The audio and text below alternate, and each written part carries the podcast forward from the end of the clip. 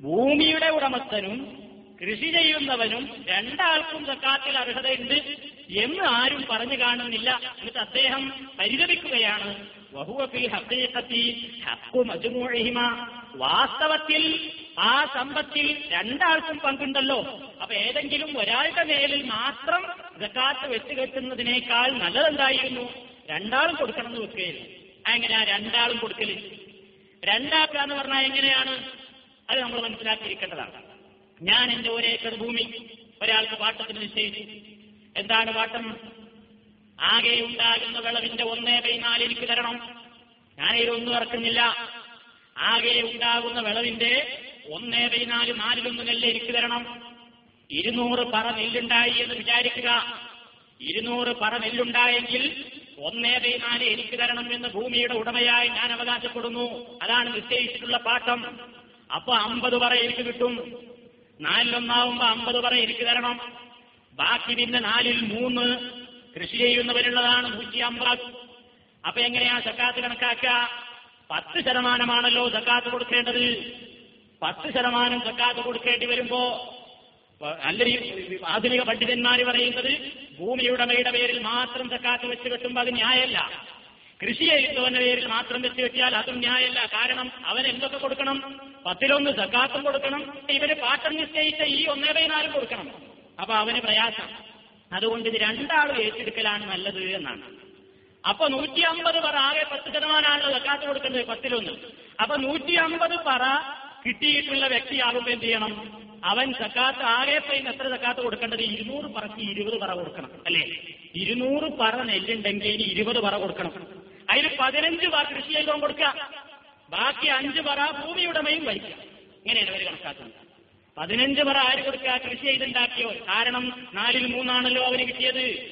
നാലിലൊന്ന് മറ്റേ ആൾക്ക് കൊടുത്തിട്ടുണ്ടല്ലോ.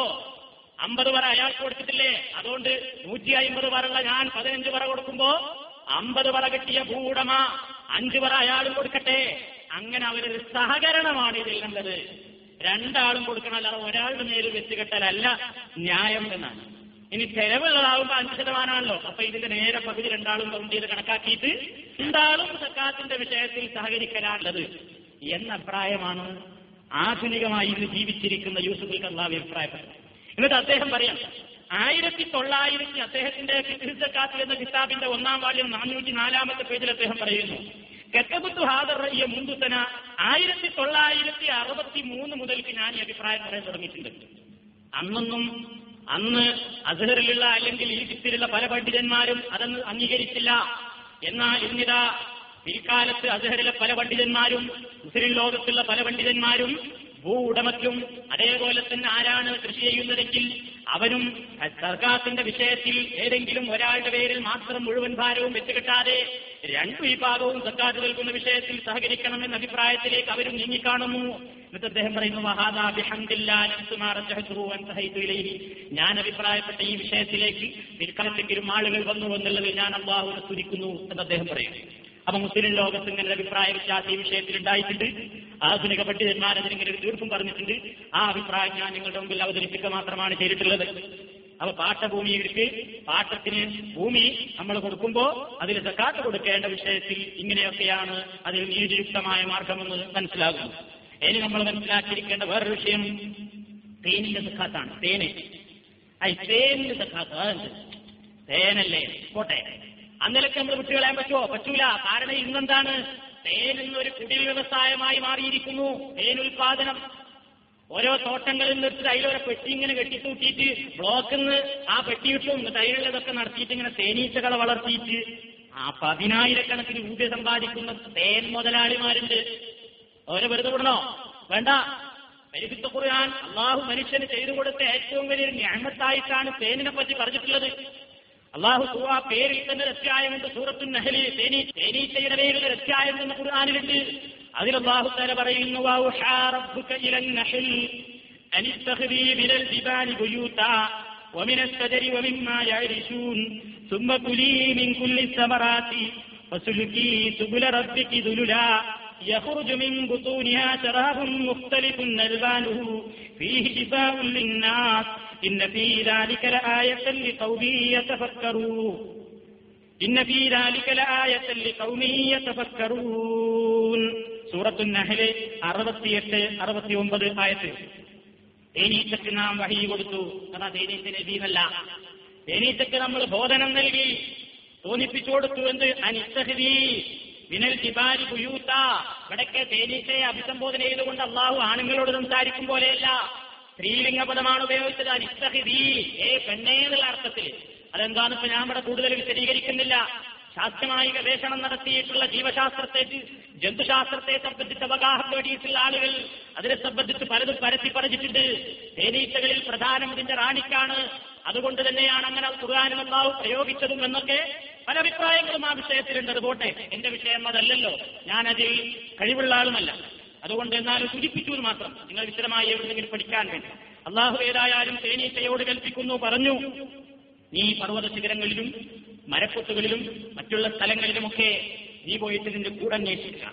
അങ്ങനെ നീ പഴങ്ങളിൽ നിന്ന് നീ ഭക്ഷിക്കുക. എന്നിട്ട് നിന്റെ മാർഗങ്ങളിൽ പലതായി നീ പ്രവേശിക്കുക. അള്ളാഹു പറയുന്നു അവളുടെ അറകളിൽ നിന്ന് അവളുടെ അറകളിൽ നിന്ന് പുറത്തു വരുന്നു ഷറാബുന്നൊരു പാനീയം. മുഖ്തലിഫുൻ നൽവാനുഹു എല്ലാ തേനും ഒരേ കളറിലല്ല. വ്യത്യസ്തങ്ങളായ കളറിലുള്ള തേനുകൾ. ജനങ്ങൾക്കതിൽ ശമനമുണ്ട് ഔഷധമാണത് എന്നല്ലാഹു തല പറയുന്നു. ചിന്തിക്കുന്ന ആളുകൾക്ക് ഇതിലൊക്കെ മഹത്തായ നിൽക്കാത്തതുകൊണ്ട് അപ്പൊ തേന് അള്ളാഹു നൽകിയിട്ടുള്ളൊരു പടച്ചുലം പുരാൻ പറഞ്ഞതെന്താണ്? പണ്ഡിതന്മാർക്കിടയിൽ ഈ വിഷയത്തിൽ വ്യത്യാസത്തിൽ തേനിന് സക്കാത്ത് കൊടുക്കണോ? കൊടുക്കണ്ടേ. ഏതായാലും ഏത് കിതാബ് പരിശോധിച്ച് നോക്കിയാൽ നമ്മൾ സാധാരണ പറയും പോലെയാണ് ഏത് കിതാബാണ് എടുത്ത് നോക്കിയാലും തള്ളെ തച്ചാലും അഭിപ്രായം രണ്ട് എന്ന് പറഞ്ഞില്ലേ? അത് കള്ളക്ക് കിട്ടണ്ടീനും കള്ള കുറെ കാലമായി ഇങ്ങനെ ഉപദ്രവിക്കാൻ തുടങ്ങി. ഒരു കൂട്ടര്. വേറൊരു കൂട്ടർ വരെ എന്നാലും എന്ത് കുരുത്തം കെട്ട തള്ളയാണെങ്കിലും പത്ത് മാസം ചുമന്ന് പെറ്റ തള്ളയല്ലേ? അതോ ചെയ്യേണ്ടതായി. അഭിപ്രായ വ്യത്യാസം ഇല്ലാത്ത വിഷയമല്ല. അപ്പൊ ഇതിലുണ്ട് അഭിപ്രായ വ്യത്യാസം ഒരു കൂട്ടർ പറയുന്നത് കൊടുക്കണം. ഒരു കൂട്ടർ കൊടുക്കണ്ട. ആരൊക്കെ കൊടുക്കണം കൊടുക്കേണ്ടത് പറഞ്ഞത് ഞാൻ വിശദീകരിക്കുന്നില്ല. മൊത്തത്തിൽ ഞാനൊരു കാര്യം പറയുന്നു. നൽകണം എന്ന് പറഞ്ഞവർക്കാണ് ന്യായമുള്ളത്. കൊടുക്കണം. എന്താ കാരണം? ഖുർആൻ സക്കാത്തിനെ സംബന്ധിച്ച് പറഞ്ഞത് ഹുദുമിൻ അംവാലിഹിം സുദഖ എന്നാണ്. അവരുടെ സമ്പത്തുക്കളിൽ നിന്ന് നീ സദക്ക സ്വീകരിക്കുക. പേരും ഇതാണ് പ്രത്യേകിച്ച് ഇന്നത്തെ കാലഘട്ടം മുതൽ കുടിൽ വ്യവസായമായി പുരോഗമിച്ചുകൊണ്ടിരിക്കുന്ന തേനീച്ചകളെ വളർത്തിക്കൊണ്ടതിൽ നിന്ന് തേൻ ഉൽപ്പാദിപ്പിച്ച് വമ്പൻ ബിസിനസ് നടക്കുന്ന ആളുകളുള്ള കാലത്ത് തേനിന് തക്കാത്തില്ല എന്ന് പറയുന്നത് അനീതിയാകും. തന്നെയുമല്ല അള്ളാഹുവിന്റെ ഖുർആാനിന്റെ പ്രഖ്യാപനം. അൻസിഖൂമിൻ സയ്യബാത്തിമാക്കത്തും നിങ്ങൾ സമ്പാദിക്കുന്ന വിശിഷ്ട വസ്തുക്കളിൽ നിന്ന് കൊടുക്കണം. അപ്പൊ സമ്പാദ്യം ഇരുന്ന് കിട്ടുന്നുണ്ടെങ്കിൽ കൊടുക്കണം. അൻസിഖൂമിന്മാ റസത്തിനാക്കും നാം നിങ്ങൾക്ക് നൽകിയതിൽ നിന്ന് ചെലവഴിക്കുക എന്നൊക്കെ ഖുർആൻ മൊത്തത്തിൽ പറഞ്ഞിട്ടുള്ള തത്വങ്ങളിൽ നിന്ന് ഇതിനും കൊടുക്കണം. അപ്പൊ എത്ര ഉണ്ടായ എത്ര കൊടുക്കണം? എത്രയതിന്റെ കണക്ക്?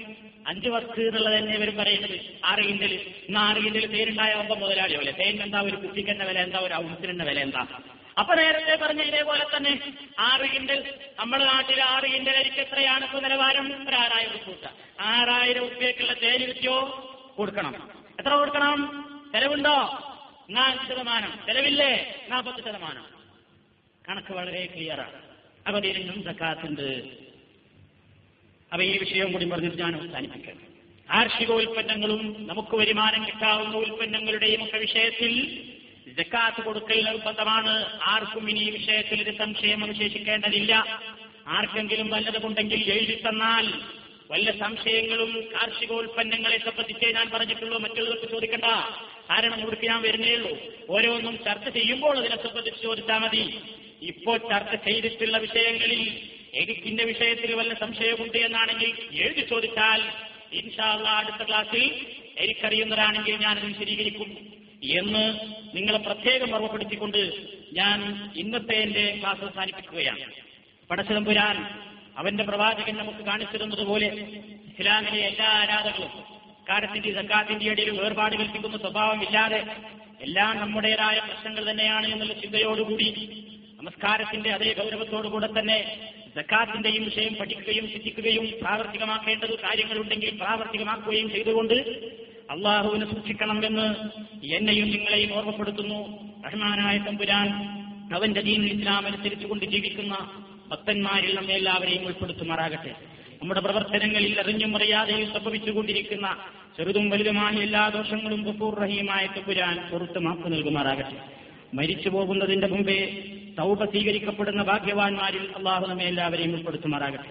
നമ്മളിൽ നിന്ന് മരണപ്പെട്ടു പോയ സഹോദരി സഹോദരന്മാർക്ക് അള്ളാഹു പുറത്തു കൊടുക്കുമാറാകട്ടെ. നമ്മുടെ ശാരീരികവും മാനസികവുമായ എല്ലാ പ്രയാസങ്ങളിൽ നിന്നും അള്ളാഹു നമുക്ക് മോചനയും രക്ഷവും സമാധാനവും പ്രദാനം ചെയ്യുമാറാകട്ടെ اللهم ربنا تقبل منا انك انت السميع العليم ربنا هب لنا من ازواجنا وذرياتنا قرة اعين واجعلنا للمتقين اماما ربنا اصرف عنا عذاب جهنم ان عذابها كان غراما انها ساءت مستقرا ومقاما ربنا اغفر لنا ولإخواننا الذين سبقونا بالإيمان. ولا تجعل في قلوبنا غلا للذين آمنوا. ربنا إنك رؤوف رحيم. والحمد لله رب العالمين. السلام عليكم ورحمة الله وبركاته. السلام عليكم ورحمة الله وبركاته. الحمد لله رب العالمين. نحمده ونستعينه ونستغفره ونستهديه ونؤمن به ونتوكل عليه. ونعوذ بالله من شرور أنفسنا ومن سيئات أعمالنا. من يهده الله فلا مضل له ومن يضلل فلا هادي له. وأشهد أن لا إله إلا الله وحده لا شريك له. وأشهد أن محمدا عبده ورسوله. أرسله بالهدى ودين الحق ليظهره على الدين كله ولو كره المشركون. اللهم صل على محمد وعلى آل محمد كما صليت على إبراهيم وعلى آل إبراهيم إنك حميد مجيد. اللهم بارك على محمد وعلى آل محمد كما باركت على إبراهيم وعلى آل إبراهيم إنك حميد مجيد. أما بعد فإن خير الكلام كلام الله. وخير الهدي هدي محمد صلى الله عليه وسلم. وشر الأمور محدثاتها وكل محدثة بدعة وكل بدعة ضلالة. أعوذ بالله من الشيطان الرجيم. بسم الله الرحمن الرحيم.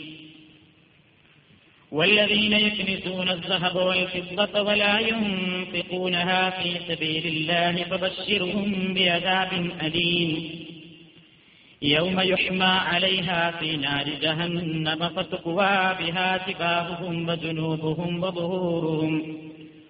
هذا ما كنزتم لأنفسكم فذوقوا ما كنتم تكنزون.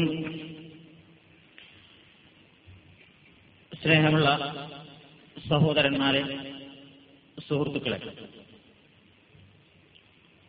ജക്കാത്ത് എന്ന വിഷയത്തെ സംബന്ധിച്ചാണ് നമ്മൾ വിശദീകരിച്ചുകൊണ്ടിരിക്കുന്നത്. കഴിഞ്ഞ ക്ലാസ്സിൽ കാർഷിക സമ്പത്തിന്റെ ജക്കാത്തിനെ സംബന്ധിച്ചായിരുന്നു നിങ്ങൾ മനസ്സിലാക്കിയത്. ഇന്ന് പണത്തിന്റെ സക്കാത്തിനെ സംബന്ധിച്ചാണ് ചില കാര്യങ്ങൾ നിങ്ങളുടെ ശ്രദ്ധയിൽപ്പെടുത്താൻ ഞാൻ ഉദ്ദേശിക്കുന്നത്. നമ്മെ എല്ലാവരെയും ബാധിക്കുന്ന വിഷയം ബഹുഭൂരിപക്ഷത്തെയും ബാധിക്കുന്ന വിഷയം അതാണ്. അതുകൊണ്ട് തന്നെ ഈ വിഷയത്തെ സംബന്ധിച്ച് വസ്തുനിഷ്ഠമായി പഠിക്കുകയും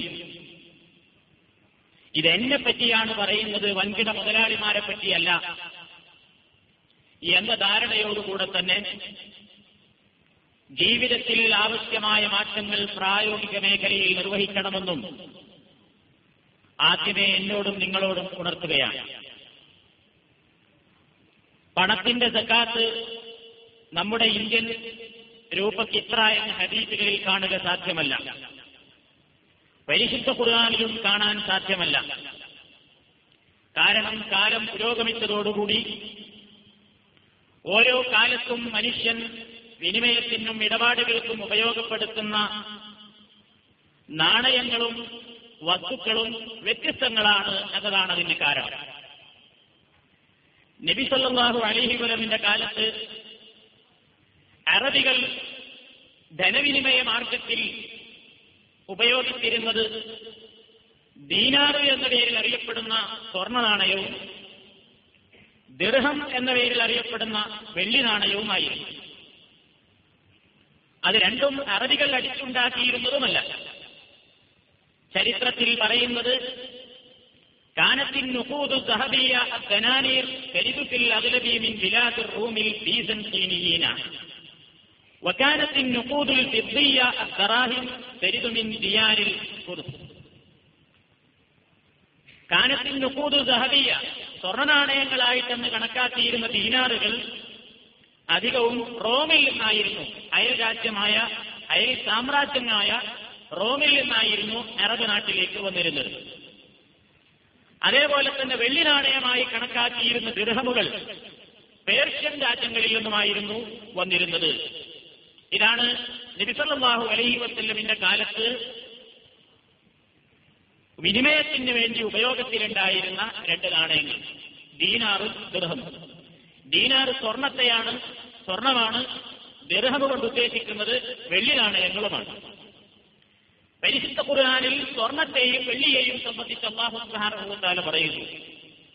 വല്ലതീന യക്കരിത്തൂന കിമ്പത്ത ولا ينفقونها في سبيل الله فبشرهم بعذاب أليم സ്വർണവും വെള്ളിയും കുമ്പാരമാക്കി വെക്കുന്ന ആളുകൾ അതങ്ങനെ സൂക്ഷിക്കുകയും വലായുപ്പിക്കൂനഹാബീലില്ല അള്ളാഹുവിന്റെ മാർഗത്തിൽ വിനിയോഗിക്കേണ്ടുന്ന അതിന്റെ വിഹിതം ചെലവഴിക്കാതിരിക്കുകയും ചെയ്തുകൊണ്ട് വെറുതെ ഇങ്ങനെ കെട്ടിപ്പൂട്ടി വെക്കുന്ന ആളുകൾ ബിയദാബിന്നലീം വേദനാജനകമായ ശിക്ഷ നീ അവർക്ക് സുവിശേഷം അറിയിക്കുക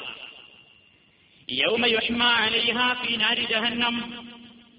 നരകാഗ്നിയിലെത്തി ഈ സ്വത്തുക്കളെയെല്ലാം റബ്ബുൽ ആലമീൻ ചൂടുവെക്കുന്ന ദിവസം ചുട്ടുപഴിപ്പിക്കുകയും എന്നിട്ട് ആ ലോഹങ്ങൾ മുഖേന ജിബാഹും ജുരൂബും അവരുടെ നെറ്റിത്തടങ്ങളും അവരുടെ പാർശ്വഭാഗങ്ങളും അവരുടെ പുറഭാഗവും എല്ലാം ചൂടുകൊള്ളിക്കുന്ന ദിവസം തന്നെയുമല്ല വേദയുമ്പോൾ വേദനയും നീക്കലും സഹിക്കാതെ മനുഷ്യൻ അട്ടഹസിക്കുന്ന സന്ദർഭത്തിൽ റബ്ബുല്ലാലമീൻ പറയും ഹാദാമാ കനസ്തുമ്മിൽ അംഫുസിക്കും നിങ്ങൾ നിങ്ങളുടേതാണ് എന്ന് പറഞ്ഞുകൊണ്ട് ഞങ്ങൾ സമ്പാദിച്ചതാണ് ഇതിൽ ആർക്കും പങ്കുകൊടുക്കാൻ ഞങ്ങൾക്കതിനില്ല ഞങ്ങൾ അത്രമാത്രമായിട്ടില്ലെന്ന് പറഞ്ഞ് പിടിച്ചു വെച്ചതല്ലേ നിങ്ങൾ അനുഭവിച്ചുകൊള്ളൂ.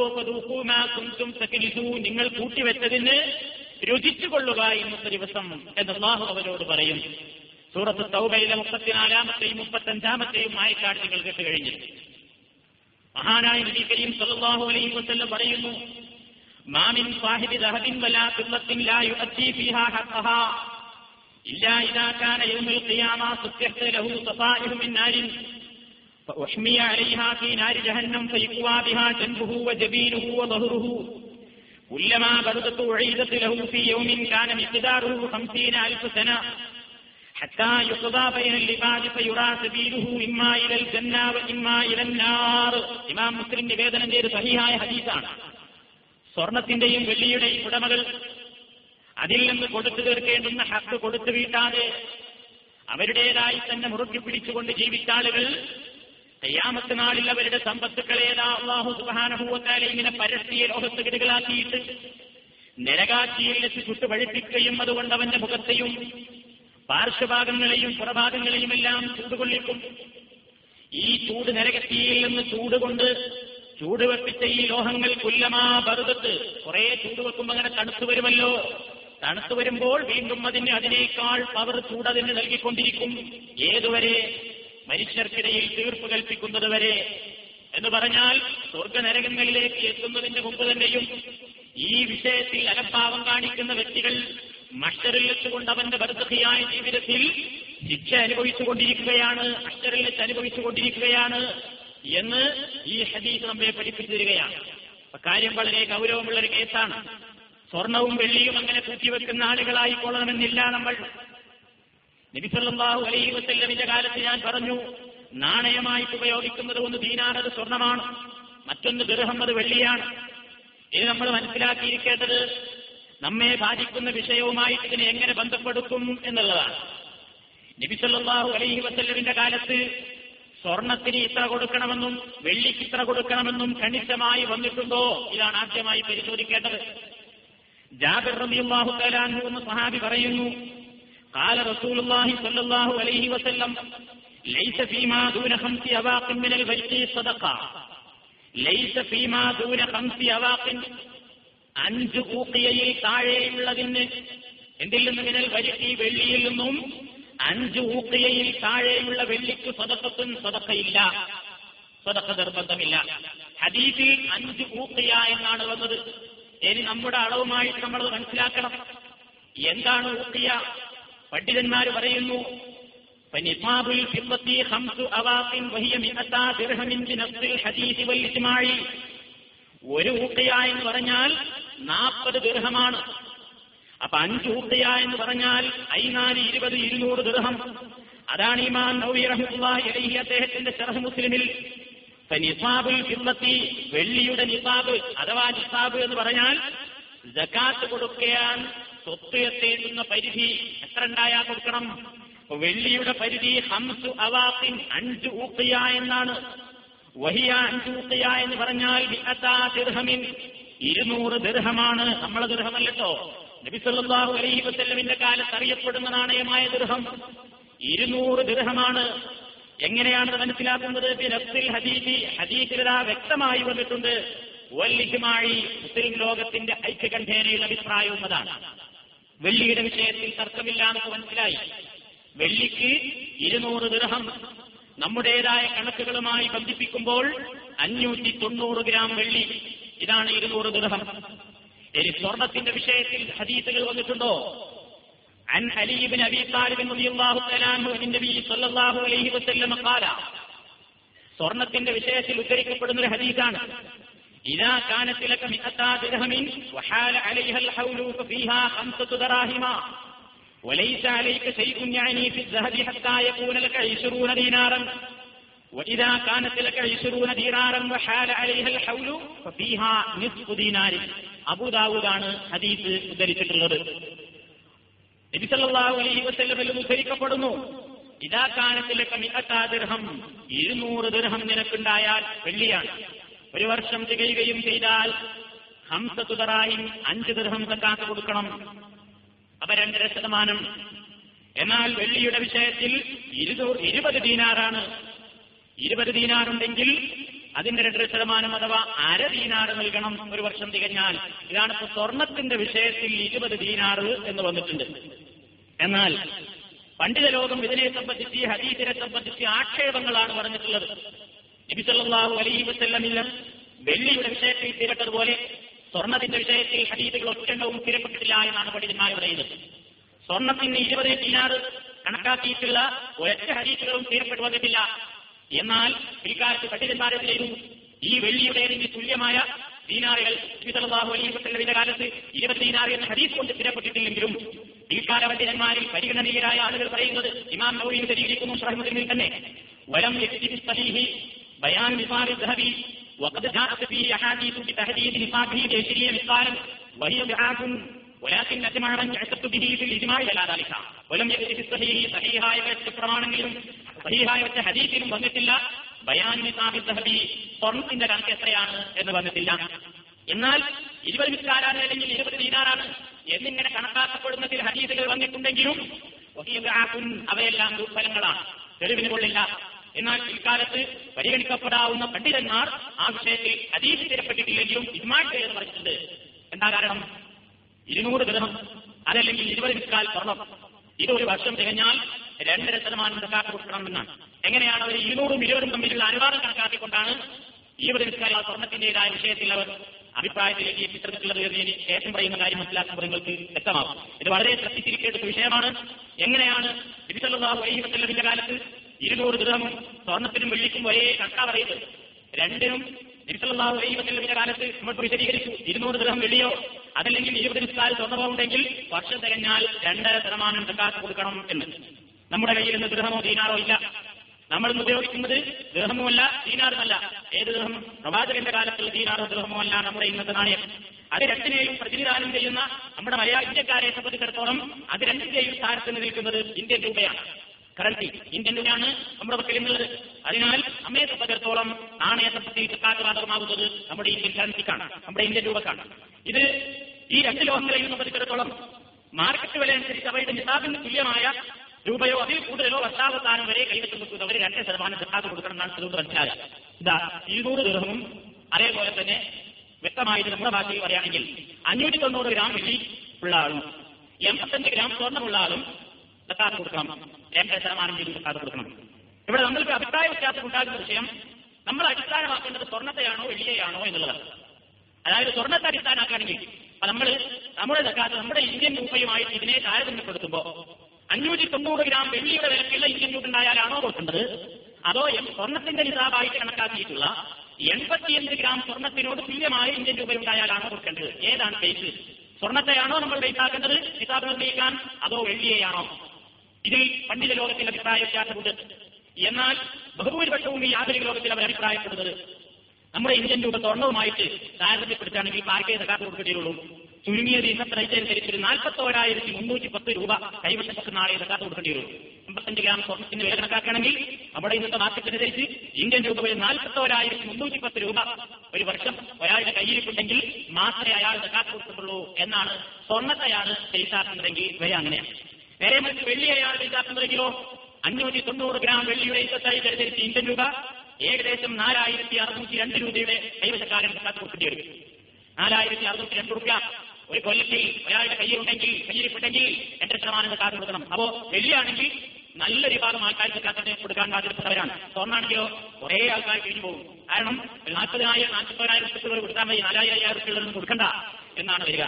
ഇങ്ങനെ ഒരു പൊരുത്തക്കേടാണ് നമ്മുടെ മുന്നിൽ കാണുന്നത്.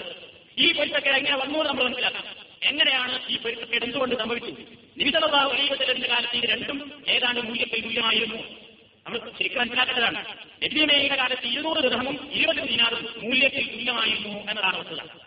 ഇന്ന് അങ്ങനെയല്ല. ഇന്ന് സ്വർണത്തിന് വില അങ്ങോട്ട് കുതിച്ച് കയറിയിരിക്കുകയാണ്. വെള്ളിയുടെ വിലയോ അത് മാറ്റമില്ലാതെ വലിയ നിലയിൽ മാറ്റമില്ലാതെ തുടർന്നുകൊണ്ടേയിരിക്കണം അവിടെയാണ് നമ്മൾ മനസ്സിലാക്കിയിട്ടുള്ളത് നിരുത്തുള്ള വൈബത്തിന്റെ കാലത്ത് ഇരുന്നൂറ് ഒരു ഒരു ദിനാർ പത്ത് ദീർഘമിനോട് മൂല്യത്തിൽ തുല്യമായിരുന്നു എന്നാണ്.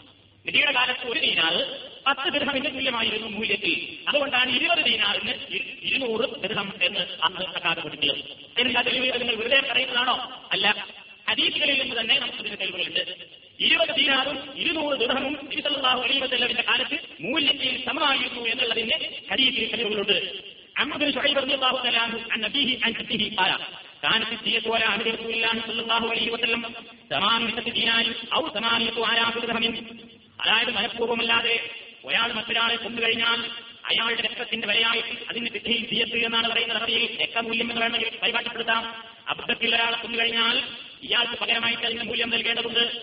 അതിൽ ഹിന്ദുത്വത്തിന്റെ കാലത്ത് കണക്കാക്കിയെടുത്തയാണ് സമാനി ആ ദീനാറ് എണ്ണൂറ് ദീനാർ. എണ്ണൂറ് ദീനാർ ദീനാറുള്ളവനാണെങ്കിൽ ഇരുന്നൂറ് ദീനാറാണ് കൊടുക്കേണ്ടത്. അതിൽ അദ്ദേഹമാണ് അവരെങ്ങനെ കൊടുക്കണം? ഔസമാനിയത്വ സമാനിയോ ദൃഹമിൻ എണ്ണായിരം ദൃഹം എണ്ണൂറ് ദീനാർ ദീനാർ കൊടുക്കുന്നതെങ്കിൽ എണ്ണൂറ് ദീനാർ കൊടുക്കണം. അതല്ല ദൃഢമാണ് കൊടുക്കുന്നതെങ്കിൽ എണ്ണായിരം ദൃഹം കൊടുക്കണം. അപ്പൊ വളരെ വ്യക്തമായി എണ്ണൂറ് ദീനാറും എണ്ണായിരം ദൃഹമും ഒരേ മൂല്യത്തെയായി മോദർസുല്ലാഹുലൈമത്തില കണക്കാക്കിയത്. അതാണ് ഞാൻ പറഞ്ഞത് ഒരു ദീനാർ അന്ന് പത്ത് ദൃഹമിനോട് മൂല്യത്തിൽ കിടപ്പിക്കുന്നതായിരുന്നു ഇനിയും ഹനഫി പണ്ഡിതന്മാർ പറയുന്നു യഥാർത്ഥരായ അതായത് ഹനഫികൾ അവകാശപ്പെടുന്നത് അലാഹിൽ വരുത്തിയ അഷറത്വാലാഫ് ദൃഹമിൻ പതിനായിരം ദൃഹമാണ് കൊടുക്കേണ്ടത്. എന്തുകൊണ്ടാണ് പതിനായിരം ദൃഹം എന്ന് അവർ കണക്കാക്കിയത്?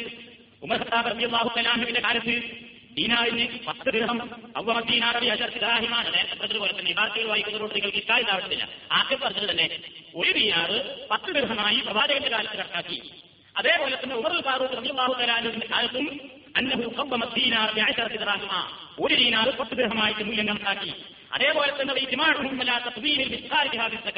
സക്കാത്തിന്റെ വിഷയത്തിലും അവർ ഈ കാര്യത്തിൽ നിസ്കാരിനെ ഇതിനോട് തുല്യപ്പെടുത്തി എന്നുള്ള വിഷയത്തിൽ എന്ന് പറഞ്ഞാൽ അന്ന് ആർക്കും അഭിപ്രായ ഉണ്ടായിട്ടില്ല. അപ്പൊ പ്രവാചകന്റെ കാലത്ത് രണ്ടും സമായിട്ട് പറയാൻ കാരണം മൂല്യത്തിൽ ഏതാണ്ട് ഒരു യോജിപ്പുണ്ടായിരുന്നു ഏകീകരണം ഉണ്ടായിരുന്നു എന്നതാണ്. പിൽക്കാലത്തുണ്ടായി നമുക്കൊക്കെ അറിയാവുന്നതുപോലെ സ്വർണത്തിന്റേതായ മാർക്കറ്റ് റേറ്റ് ദിവസം തോറും മിനിറ്റ് വെച്ച് കുതിച്ചു വരാൻ തുടങ്ങി. സ്വർണത്തിന് അങ്ങനെ കുതിച്ചു വരാൻ തുടങ്ങിയല്ല. വെള്ളിക്കോ വെള്ളിക്ക് കാര്യമായ മാറ്റം ഉണ്ടായില്ല. കാര്യമായ മാറ്റം ഉണ്ടായില്ല എന്നല്ല അത് വലിയ രൂപത്തിലുള്ള ഒരു കുതിച്ചുകയറ്റത്തിലേക്ക് എത്താതെ ഏതാണ്ട് പഴയ നിലപാടിൽ തന്നെ ഇങ്ങനെ നിലനിൽക്കാൻ കഴിയുന്നത്. അതുകൊണ്ടാണ് ഈ വ്യത്യാസം അപ്പൊ ഇങ്ങനെ വ്യത്യാസം വന്നാൽ നമ്മൾ ഏതെടുക്കണം? മൂല്യത്തിൽ കുറവുള്ള വെള്ളി എടുക്കണോ മൂല്യത്തിൽ ഏറ്റവും കൂടുതലായി അറിയപ്പെടുന്ന സ്വർണമാണോ നമ്മളെ ഇന്ത്യൻ രൂപയായിട്ട് നമ്മൾ ഏതാണ് ബേസ് ആയിട്ട് എടുക്കേണ്ടത് എന്ന് വരുമ്പോ നിബിലുള്ള വൈകത്തിന്റെ കാലത്തല്ലാതെ മൂല്യത്തിലുള്ള ഏകീകരണം നമ്മളും വരുത്തലാണ് ഇഷ്ടമായ വഴി എന്നാണ് പണ്ഡിതന്മാരിൽ നല്ല വിഭാഗം പറയുന്നത്. ഇത് നമ്മൾ മനസ്സിലാക്കിയിട്ടുള്ളതാണ് ഒന്നുകൂടി ആവർത്തിച്ച് നമ്മൾ മനസ്സിലാക്കാം. നബിയുടെ കാലത്തുള്ള അതേപോലെ തന്നെ നമ്മളും നമ്മുടെ കാലത്തുള്ള സ്വർണം വെള്ളിയുടെ മൂല്യത്തിൽ ഏകീകരണം വരുത്തണം എന്നാണ് ആധുനിക ലോകത്തുള്ള പണ്ഡിതന്മാർ അഭിപ്രായപ്പെട്ടത് എങ്ങനെയാണത്? ഇരുന്നൂറ് ഗ്രഹണിന്റെ അതായത് അഞ്ഞൂറ്റി തൊണ്ണൂറ് ഗ്രാം വെള്ളി അതിൽ എന്തെങ്കിലും രൂപ ഉണ്ടെങ്കിൽ നമ്മൾ കാത്തു കൊടുക്കണം എന്ന് പറഞ്ഞല്ലോ. സ്വർണത്തിന് കൊടുക്കുമ്പോ സ്വർണത്തിന് എൺപത്തഞ്ച് ഗ്രാം തന്നെ തികയണ്ട. സ്വർണത്തിന് എൺപത്തഞ്ച് ഗ്രാം തന്നെ തികയാൻ കാത്തു നിൽക്കണ്ട. എന്താ കാരണം? അഞ്ഞൂറ്റി തൊണ്ണൂറ് ഗ്രാം വെള്ളിയുടെ വിലയ്ക്ക് തുല്യമായ സ്വർണം എടുത്തിട്ടുണ്ടായാൽ അവൻ എന്ത് ചെയ്യണം? ജക്കാത്ത് കൊടുക്കണം എന്നാണ് കണക്കാക്കിയത് അഞ്ഞൂറ്റി തൊണ്ണൂറ് ഗ്രാം വെള്ളിയുടെ വിലക്ക് തുല്യമായ സ്വർണം ഒരാളുടെ കൈവശമുണ്ടായാലും അവൻ എന്ത് ചെയ്യണം? ജക്കാത്ത് കൊടുക്കണം. ഈ അഭിപ്രായമുള്ള ആളുകൾ മുൻഗാമികളിൽ തന്നെയുണ്ട്. ഇമാം നൌബി അദ്ദേഹത്തിന്റെ ശർമ്മത്തിൽ തന്നെ പറയുന്നു. കാലൽ കാവ്യ അയ്യാർ മുൻഗാമികളായ ചില ആളുകളിൽ നിന്ന് റിപ്പോർട്ട് ചെയ്യപ്പെട്ടിട്ടുണ്ട്.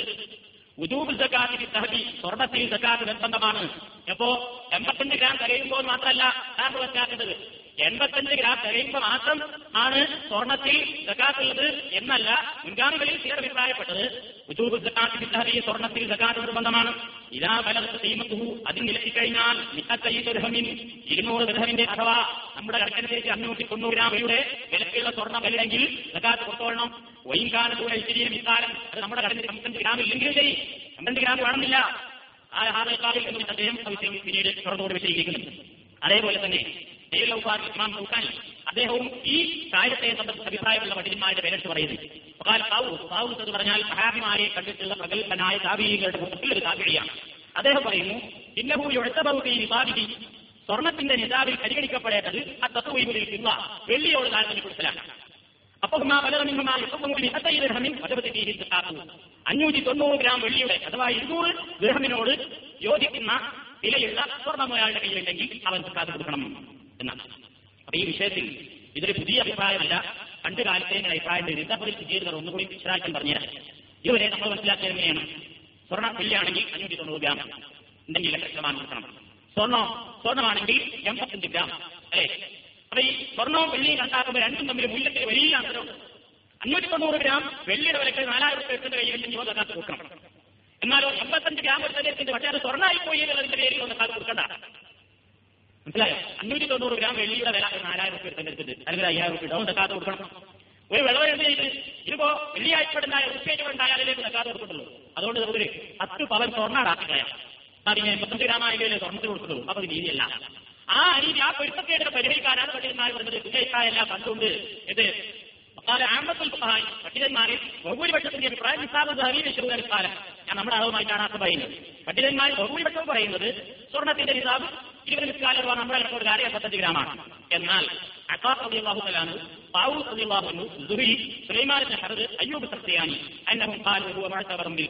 അവർ പറയുന്നത് അത് വെള്ളിയോട് അഭിപ്രായപ്പെടുത്തണം സ്വർണവും വെള്ളിയോട് എന്ത് ചെയ്യണം? താരതമ്യപ്പെടുത്തണം വെള്ളി അഞ്ഞൂറ്റി തൊണ്ണൂറ് ഗ്രാം വെള്ളിയുടെ വിലക്കുള്ള സ്വർണം നമ്മൾ എടുത്തുണ്ടായാൽ അതിപ്പോ എൺപത്തഞ്ച് ഗ്രാം ഒന്നും വേണ്ടിയില്ല. ചിലപ്പോ എട്ട് ഗ്രാം തികേണ്ടി വരില്ല ചിലപ്പോൾ പത്ത് ഗ്രാം മതിയോ? ചിലപ്പോൾ പന്ത്രണ്ട് ഗ്രാം മതിയോ? അതുണ്ടായാലും സക്കാത്ത് കൊടുക്കാം അപ്പൊ ഇല്ലാത്തല്ല. ഇല്ലെങ്കിലും കൊടുക്കേണ്ടതില്ല. എന്താ അതിനവർ കാരണം പറയുന്നത്? കാരണം നബിയിൽ നിന്ന് ചെയ്യപ്പെട്ട ഒന്നില്ല ഒറ്റ ഹരീതും തക്രീറും നിസാബി സ്വർണത്തിന്റെ ഹിസാബി ഇത്രയാണെന്ന് കണക്കാക്കുന്ന ഒറ്റ ഹരീതും അതില്ല എന്നാലോ വെള്ളിയുടെ വിഷയത്തിൽ നബിയിൽ നിന്ന് വ്യക്തമായ സ്പഷ്ടമായ ഒരു നിരക്കും കുറ്റങ്ങളില്ലാത്ത ഹരീത് വന്നിട്ടുണ്ട്. അതുകൊണ്ട് നമ്മൾ എന്ത് ചെയ്യണം? അവർ പറയുന്നത് വെള്ളിക്ക് താരതമ്യപ്പെടുത്തലാണ് ഏറ്റവും നല്ലത്. അപ്പൊ ഈ അഭിപ്രായക്കാരുടെ അഭിപ്രായ പ്രകാരം എന്താവുന്നല്ലോ അഞ്ഞൂറ്റി തൊണ്ണൂറ് ഗ്രാം വെള്ളി ഞാൻ നേരത്തെ പറഞ്ഞതുപോലെ ഒരു നാലായിരത്തി അറുന്നൂറ്റി രണ്ട് റുപ്യക്ക് വിലയുള്ള സ്വർണം കയ്യിലുള്ളവനും രണ്ടര ശതമാനം സക്കാത്ത് കൊടുക്കേണ്ടി വരും. സ്വർണം കഴിയുമ്പോൾ ആവരണോ അല്ലാത്തതോ എന്താ അവിടെ വിവേചനല്ല ആ അഭിപ്രായക്കാരൻ ന്യൂനപക്ഷമാണ്. പക്ഷെ ഇങ്ങനെ ഒരു അഭിപ്രായം ഉണ്ട്.